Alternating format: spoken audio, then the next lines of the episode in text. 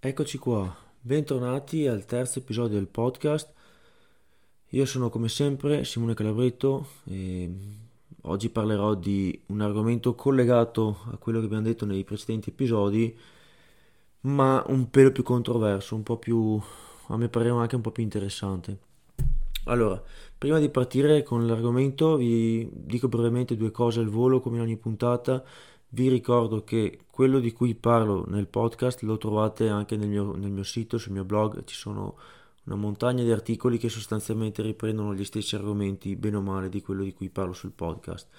Per la maggior parte delle cose che troverete sul podcast trovate la, la versione scritta sul, sul, blog. Il sito è calabrettosimone.it, c'è una sezione con scritto blog, lì trovate gli articoli, scorrete, eventualmente potete fare anche eh, un, un cerca veloce trovate quasi tutto sicuramente.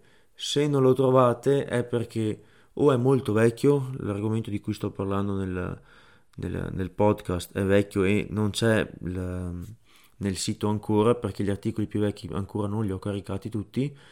Se non lo trovate, probabilmente eh, lo troverete in futuro o comunque lo potete trovare cercando sul, sui miei contatti, sulla mia pagina Facebook o su Calabretto S Trainer o sul mio account Instagram, ma più probabilmente sul, sulla pagina Facebook, li trovate se andate un po' indietro, cercate. Anche lì vi consiglio di fare un cerca da, con, con, l'opzione cerca piuttosto che scorrere lungo la bacheca perché sennò diventa complicato. Eh, altra cosa, non entrerò più di tanto nel podcast nei dettagli tecnici, riferimenti bibliografici, anche qui come al solito vi consiglio di andare a vedere la, la, versione cartacea, trovate molti dettagli là. Cercherò comunque di mettervi tutto in descrizione sul, su come trovare le fonti da, dal link dell'articolo e via dicendo. Ultimissima cosa, dopo partiamo. Eh, anche qui, anche oggi, ricordo che sono disponibili sul sito tutte le informazioni sui vari servizi, coaching online, programmi, corsi, consulenze di persone dal vivo, controllo tecnico delle estate, tutto quanto, c'è scritto tutti i dettagli sul, sul sito. Ok, oggi parliamo di squat e parliamo di retroversione del bacino in buca, o quindi per meglio dire il classico butt wink, no? quello si, di cui si parla tanto. La cosa che mi interessa oggi e l'argomento su cui mi vorrei, vorrei focalizzare è è pericoloso? Bisogna evitarlo? Si può evitarlo? E da cosa è determinato. Queste sono bene o male le cose di cui si parla oggi. Partendo con ordine. Allora, la retroversione del bacino, il Batwink, per capirci meglio, per essere tutti quanti sulla, sulla stessa pagina, cosa intendo, cosa vuol dire? Perché eh, noto che anche qui qualche volta c'è un cioè, c'è confusione, si litiga, si discute perché magari non, non ci si capisce con la terminologia. Noi intendiamo con Batwink quando nella parte bassa dello squat, quindi in accosciata, entrando in buca di solito, ma non sempre, ma entrando in buca, si vede che c'è il bacino che si gira, ok? Quindi va con eh, la parte lombare che si flette, il bacino ruota e sostanzialmente gira sotto andando a fare una retroversione. Da fuori noi cosa vediamo? Vediamo che la parte bassa della schiena si incurva, invece di essere inarcata, invece di essere in leggera estensione con la normale, chiamiamola fisiologica lordosi, abbiamo un aumento della flessione nella parte bassa del movimento del squat che poi ritorna, eh, ritorna nella posizione di prima, cioè quando si risale il bacino fa il giro con- contrario, quindi antiverte, quindi ruota verso davanti e ritorna la, la parte lombare in estensione. Questo è quello che noi intendiamo con retroversione del bacino. La domanda è, sta roba è pericolosa, fa male, bisogna evitarla, co- come va gestita? Allora, non, non, esiste una risposta definitiva, certa, non, questa non, non esiste, non c'è, ad oggi è un argomento che resta controverso e che resta basato su opinioni. Poi queste opinioni possono essere supportate da dati indiretti, possono essere supportate da ragionamenti più o meno eh, basati su, sull'anatomia, eccetera, però ci tengo a sottolineare che qualsiasi posizione venga sostenuta su questo argomento sono posizioni che non hanno dati a supporto. Perché? Perché non ci sono delle prove eh, che, che sono andate veramente a testare all'atto pratico cosa succede in diverse modalità di retroversione, in diversi soggetti per più tempo con diversi carichi, cioè non c'è la gente lo fa, chi più chi meno, pochi, pochissimi non lo fanno, la maggior parte delle persone retrovertono e dopo quello che succede è difficile da stabilire quanto sia colpa della retroversione o no, quindi al momento attuale purtroppo, ma penso anche in futuro, non c'è la possibilità di affermare nulla con sicurezza se non speculazioni, idee, opinioni. Perciò quello che dico io oggi qua non è tanto diverso da quello che può, che può dire qualcun altro, cioè opinioni personali. Adesso, qual, qual, è il discorso secondo me della retrogressione? Il discorso è che, numero uno, è quasi inevitabile per la maggioranza delle persone. E questo è un dato di fatto, cioè bisogna tenere a mente questa cosa qui.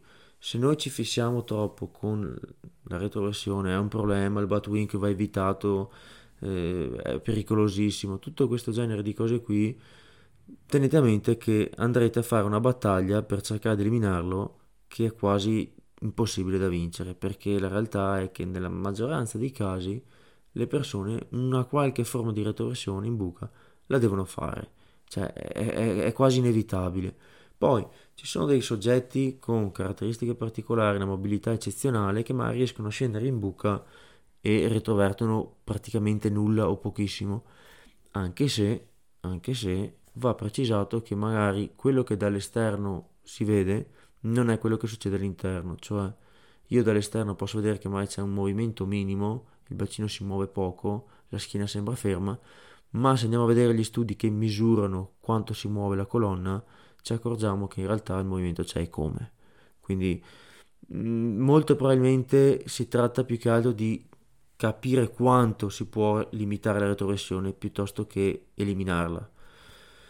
Ripeto, pochissimi soggetti la riescono a fare in maniera molto molto limitata che da fuori è invisibile e sono tutti casi particolari, non è la norma. Parliamo mai di persone 1,40 m con gambe cortissime, una mobilità stratosferica, che fanno uno squat super verticale, hai delle esigenze in termini di flessione d'anca, di eh, inclinazione del busto che sono molto convenienti e magari il soggetto riesce a scendere sotto il parallelo anche senza retrovertere in maniera visibile il bacino.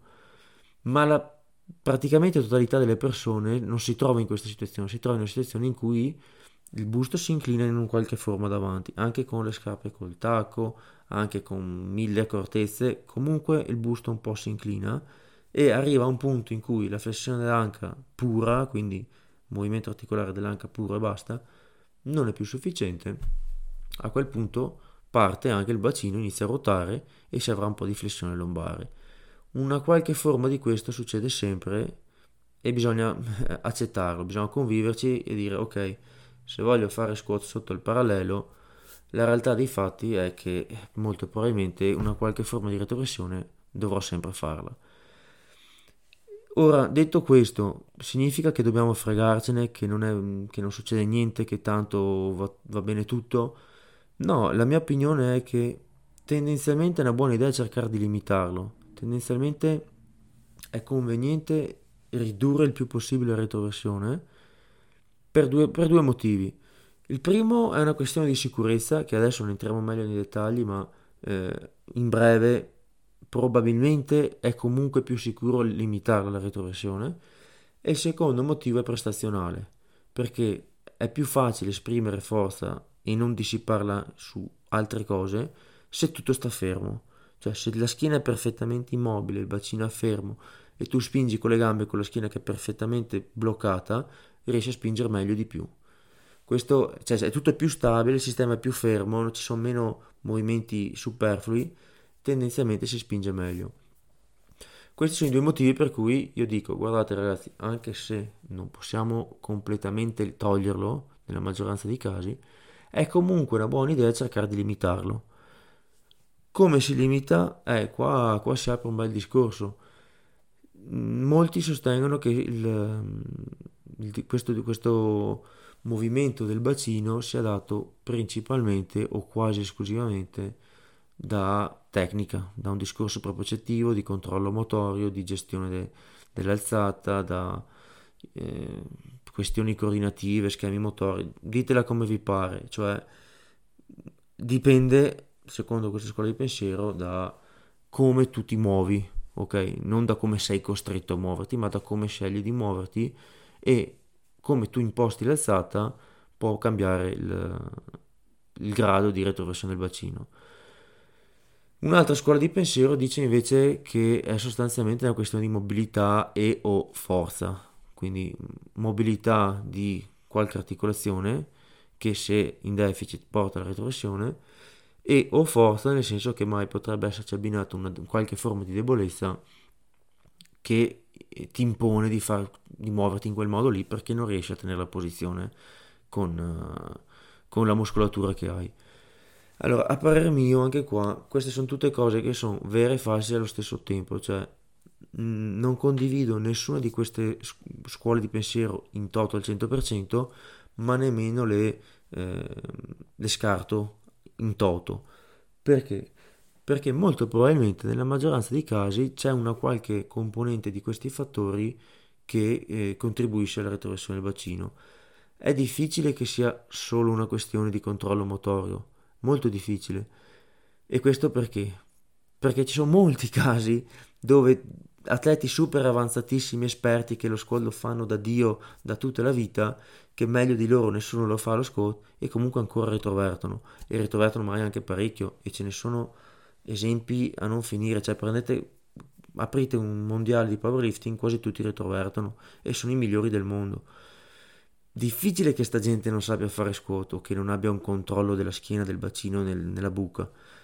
È molto più probabile che questi soggetti più di tanto non riescano a limitare perché ci sono dei vincoli, dei limiti che possono essere o di mobilità o di tenuta forza. Viceversa, io nemmeno condivido la, la scuola di pensiero che dice che è unicamente ed esclusivamente una questione di mobilità. Eh, perché anche lì eh, ci sono mille altri casi, no? Prendiamo, eh, chi ha lavorato in palestra lo sa, l'avrà visto, prendiamo il caso magari di ragazze giovani, super snodatissime, scioltissime, una ballerina che viene in palestra il primo giorno, retroverte, ok? Poi gli dai due indicazioni tecniche, dopo qualche giorno non retroverte più o molto meno, perché? Perché la mobilità ne ha pacchi, non è quello il fattore limitante, quello che gli mancava è il controllo quello che gli mancava è la tenuta.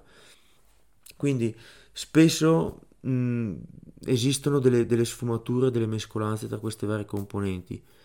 Un'altra che ha il suo ruolo, come dicevo prima, come anticipavo prima, quello della forza, della tenuta muscolare, e anche lì secondo me è sia sopravvalutata che sottovalutata allo stesso tempo, perché sicuramente c'ha il suo ruolo, ma eh, è difficile dire cosa, quanto, come, e è difficile generalizzare. Onestamente non ho mai, mai in tutta la mia vita, in 15 anni che sono dentro ste robe, mai visto un caso in cui con qualche esercizietto magico di proprio di stabilizzazione uno veramente non, non ritroverta più. Cioè, non so, ipotizziamo le classiche più comuni. Il retto dell'addome debole, questo mi impedisce di tenere il bacino bloccato, perciò faccio esempio dei plank e poi non ritroverto più. Ecco, una cosa così non l'ho mai vista. Se qualcuno l'ha vista me lo dica, mh, mm, a parer mio abbastanza ottimistica come approccio. Poi non significa che non abbia un ruolo, non significa che non ci sia un beneficio magari da fare quel tipo di lavoro di rinforzi, di rinforzo, però secondo me è un po' semplicistico pensare che ci sia un solo unico qualche muscoletto qua e là debole che rinforzando quello con qualche esercizio magico magicamente poi di conseguenza non si ritroverta più. A parer mio è una visione del mondo un po' bambinesca con Babbo Natale e le fatine. Perciò ora vi presento un paio di indizi che ci possono aiutare a capire quale componente nel nostro caso singolo specifico determina maggiormente la, la retroversione del, del bacino. Allora, numero uno, come capire se è una questione di forza? La questione di forza e quindi di conseguenza una debolezza muscolare da qualche parte che mi impone eh, la retroversione del bacino perché non ce la faccio, non ho forza a sufficienza per tenere, questo lo, lo, lo si toglie subito dall'equazione nel caso in cui la retroversione del bacino si presenti da subito, anche con pesi di riscaldamento, anche con pesi leggeri, con pesi che sono facilissimi. Eh, se questo succede, è estremamente improbabile che sia una questione di debolezza. Perché? Perché una debolezza si paleserebbe a carichi limite o comunque perlomeno a carichi impegnativi. Ma se noi partiamo col bilanciere vuoto a scaldarci e ritrovertiamo un botto e magari, come di solito succede, con carichi un po' più alti quando mi sono scaldato bene un po', ritroverto molto meno, che ripeto è quello che di solito succede, è estremamente improbabile che sia una debolezza muscolare, perché una debolezza muscolare avrebbe un comportamento opposto, cioè finché il peso è leggero e facile, non si manifesta, va tutto bene e ce la fa.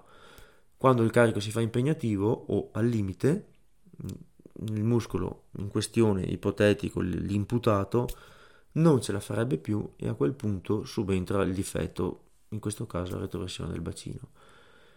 Questo secondo me è un caso in cui eh, si riesce a capire bene se c'è o no la colpa della debolezza. A parer mio è una parte della questione ma non è la principale in molti casi. Poi, come capire se è una questione di mobilità o di eh, controllo motorio, di input di tecnica, di schemi motori, tutto quello che ci va dietro? Anche qua, se fosse una questione di schema motorio, lo si può modificare in poco tempo in base a quello che si sceglie di fare, in base all'input motorio, in base a un'indicazione del coach. Che tradotto cosa vuol dire? Tradotto vuol dire che io sto facendo delle serie di squat e retroverto. Da fuori il mio allenatore mi dice: Guarda, Simone, cerca di far così, tieni dura la pancia, stai, apri un attimo di più le ginocchia, cerca di stare compatto con la schiena, cioè non lo so adesso quello che è io provo, io faccio que- alcune di queste cose, modifico e retroverto meno, o molto meno o addirittura sparisce. Ecco, se fosse così, questo è un caso palese dove non, non c'entra la mobilità, perché non ho modificato la mia mobilità con un pensiero o con lo schema motorio o con l'intenzione di fare una cosa diversa, di attivare qualcosa di diverso. Cioè, se la mia anca era a fine, a fine flessione prima, lo è anche adesso, non è che può magicamente modificarsi. È vero che alcuni di questi input tecnici fanno sì che tu ti muova diversamente e magari abbia richieste angolo, di, di, mobilità nei vari angoli, nelle varie articolazioni diverse. Tradotto, mi spiego un po' meglio. Magari l'input è vai un po' più indietro col culo e meno avanti con le ginocchia, magari riesco ad arrivare alla profondità eh, e a prendere la valida da sotto il parallelo con una richiesta di flessione d'anca minore o con un angolo al ginocchio diverso e questo magari mi scombussola un po' le richieste di quanta mobilità devo avere. Questo è vero, ma non è una differenza così abissale, non è una differenza così grande. Le traiettorie che puoi fare nel scorso sono abbastanza vincolate, non è che puoi spostarti di chissà quanto di qua o di là, perché se no non stai in piedi. Quindi se con un qualche indicazione tecnica nel giro di 3 minuti ritroverti molto meno, ok, probabilmente c'era una componente di controllo, c'era una componente di come impostava il movimento che non è una questione di mobilità, perché ripeto, la mobilità non la cambi in due secondi così. Mentre se con questi input tecnici non cambia un cavolo, cioè tu dici guarda io provo questo e quell'altro, ma a un certo punto semplicemente il bacino gira, perché arrivo che eh, non, o, o non scendo o per scendere devo girare il bacino, quello fa molto sospettare la, una questione mobilità. E una maggiore conferma di questo sospetto l'abbiamo se eh, cambia con il riscaldamento o cambia con esercizi di mobilità.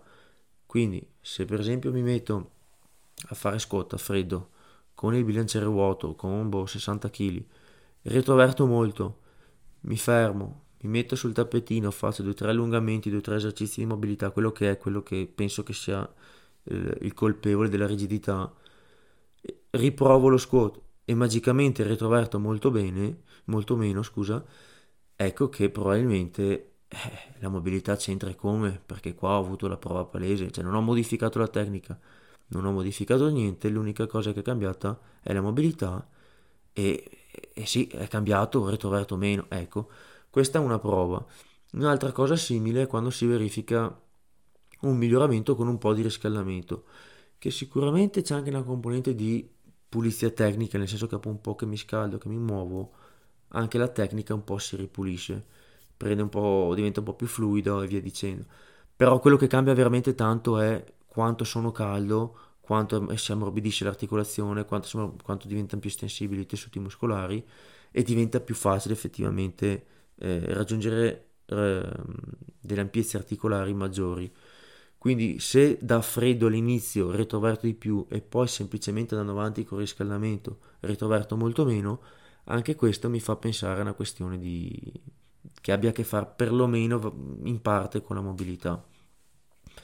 Un'altra cosa che aggiungo, se c'è un, uh, una limitazione articolare ossea, strutturale, come spesso si sente dire, cioè no guarda io non posso uh, fare squat altrimenti scendo e retroverto così tanto perché eh, la, mia, la mia anca è fatta così e a un certo punto il, il femore costa sulla spina iliaca anterosuperiore o sull'acetabolo, che cazzo ne so, e quindi il bacino gira. Ecco, se fosse una cosa ossea di questo tipo, non esiste esercizio di mobilità, di riscaldamento, input tecnico o niente, tu ritroveresti sempre allo stesso identico modo, con qualsiasi peso, da, da fresco, da stanco, col sole, con la pioggia, con qualsiasi sistema, perché? Perché è una cosa meccanica impossibile da superare, cioè quando arrivi alla massima flessione dell'anca, osso con osso, fine, non, non, non, esiste che faccia un po' di stretching e magicamente ritroverto molto meno, perché lo stretching non cambia la, la forma della, dell'anca. Quindi in questo caso qui ce n'è qualcuno ma molto raro, in questo caso qui la tua retroversione sarebbe identica sempre, cioè con 40 kg come con 300 a freddo, a caldo, mm, in qualsiasi modo, cambierebbe un cavolo. L'unica cosa che cambierebbe ovviamente è cambiando variante di squat, perché cambiano le esigenze di mobilità e magari cambia l'inclinazione del busto, cambia la stance, quello sì, però a parità di variante avresti una retroversione sempre uguale. Fateci caso, questa è una cosa abbastanza rara, quasi tutti si scaldano un po', si muovono, cambiano il peso sul bilanciere e cambia, quasi tutti. Quindi queste sono le varie componenti che contribuiscono alla retroversione del bacino ripeto la mia opinione, secondo me, opinione personale non supportata da nessun fatto, è un mix di queste cose qui in proporzioni variabili a seconda della persona.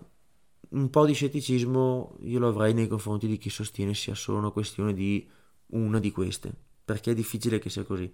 Non è impossibile, eh? non è impossibile, però diciamo che è abbastanza raro.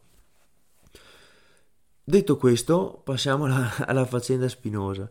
La faccenda spinosa è, è pericolosa o no sta roba? Se retroverto mi spacco qualcosa, mi spacco la schiena, cosa devo fare? È meglio se sto più alto nello squat, così da non retrovertere.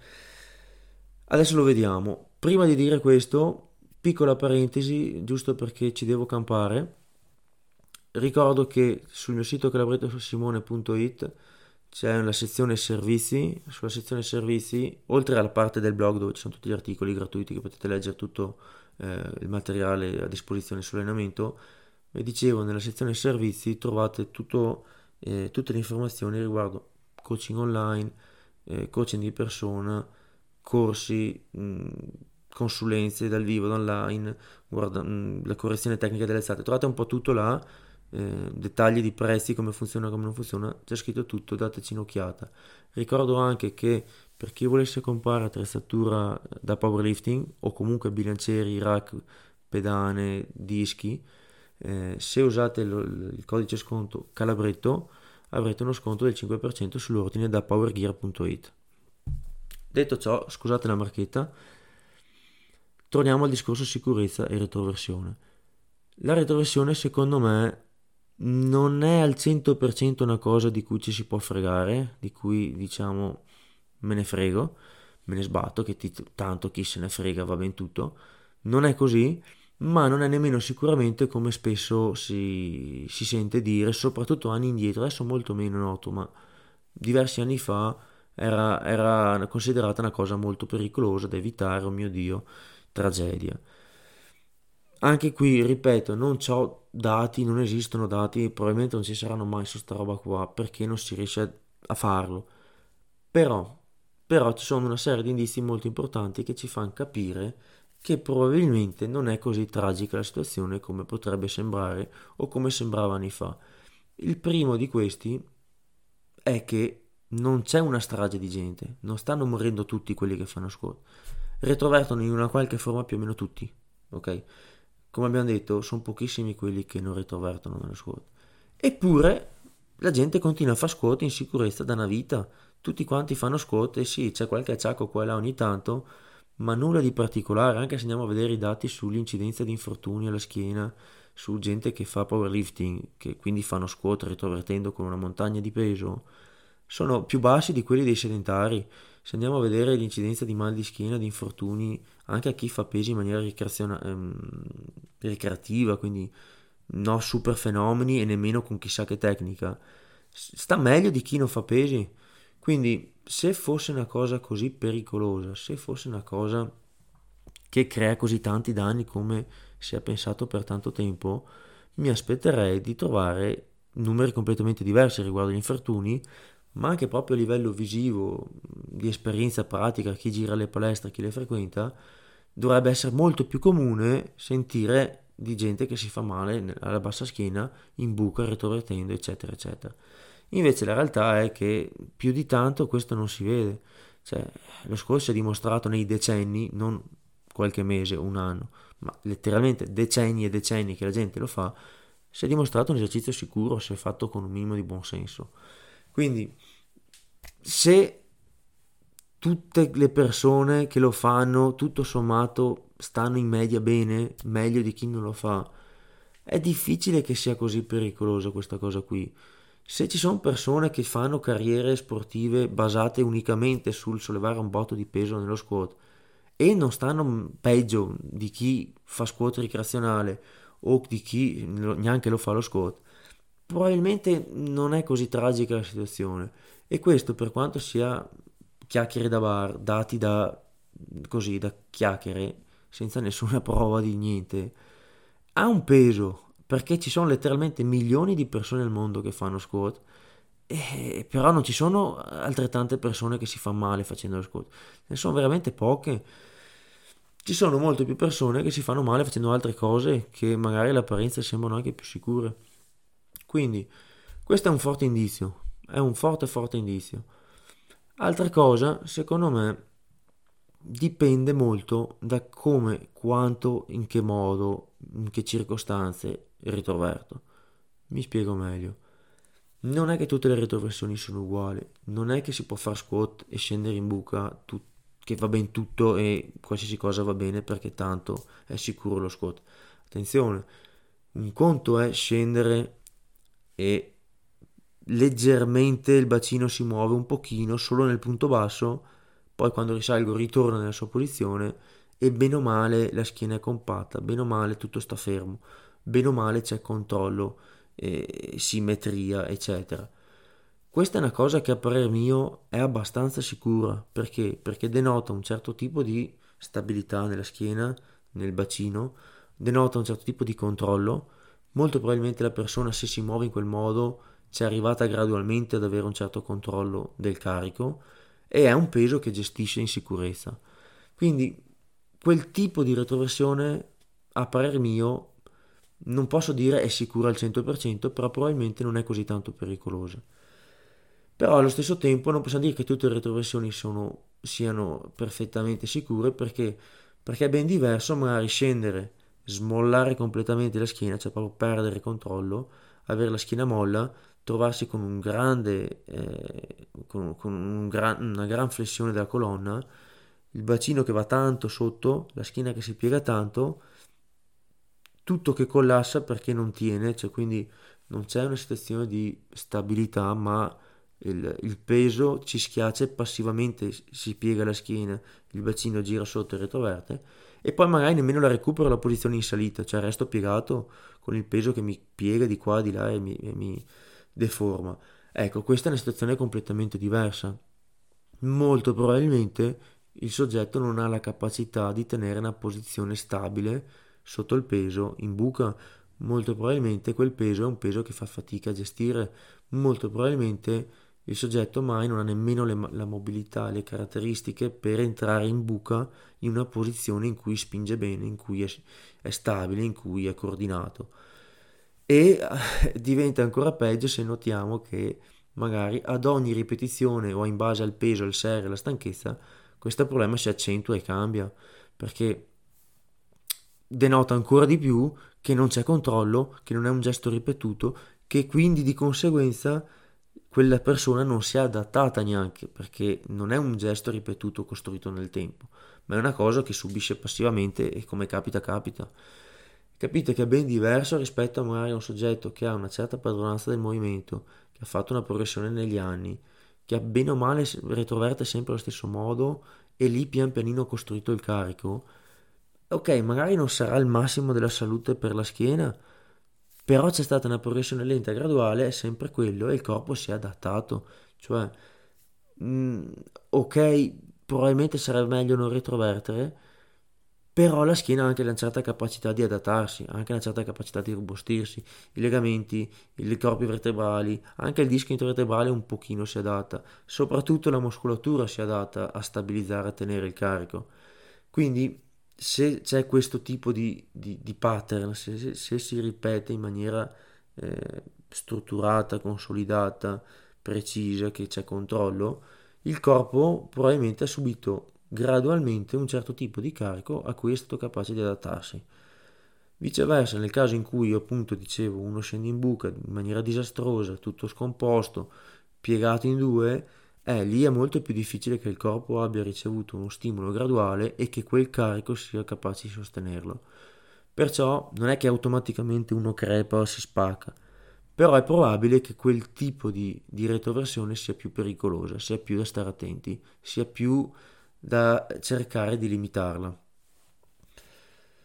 Bene, questo è bene o male quello che volevo dire sulla retroversione, poi ci sarebbero altre cose da dire, soprattutto sul discorso flessione della schiena sotto carico, flessione della colonna, è pericoloso o non è pericoloso tenere la schiena neutra. Questo è proprio tutto un altro argomento estremamente controverso, eh, che però ne parleremo, ne parleremo su un altro podcast dedicato, probabilmente più di una puntata, probabilmente più di uno perché mh, mm, se riesco vorrei parlarne anche con altri ospiti di questo argomento e se riesco eh, spero di, insomma, di, di, portare un po' più di dati come su alcuni articoli che ho scritto a riguardo, di elaborarli con calma anche nella, nel podcast.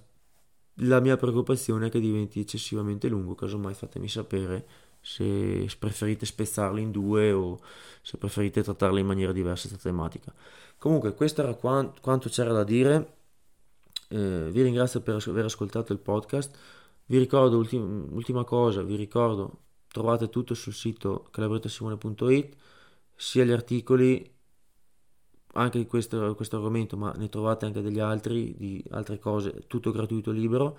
Eh, date un occhio anche alla pagina Facebook Calabretto S Trainer e alla, con lo stesso nome eh, la pagina Instagram, che lì sono decisamente più attivo. Sempre sul sito c'è la sezione servizi con tutti i dettagli sul coaching online, programmi, corsi, mm, consulenze, tutto quello che volete, dateci un occhio.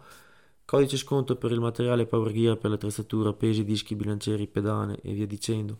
Usate il codice sconto Calabretto e avrete un 5% di sconto sul, sull'intero costo dell'ordine.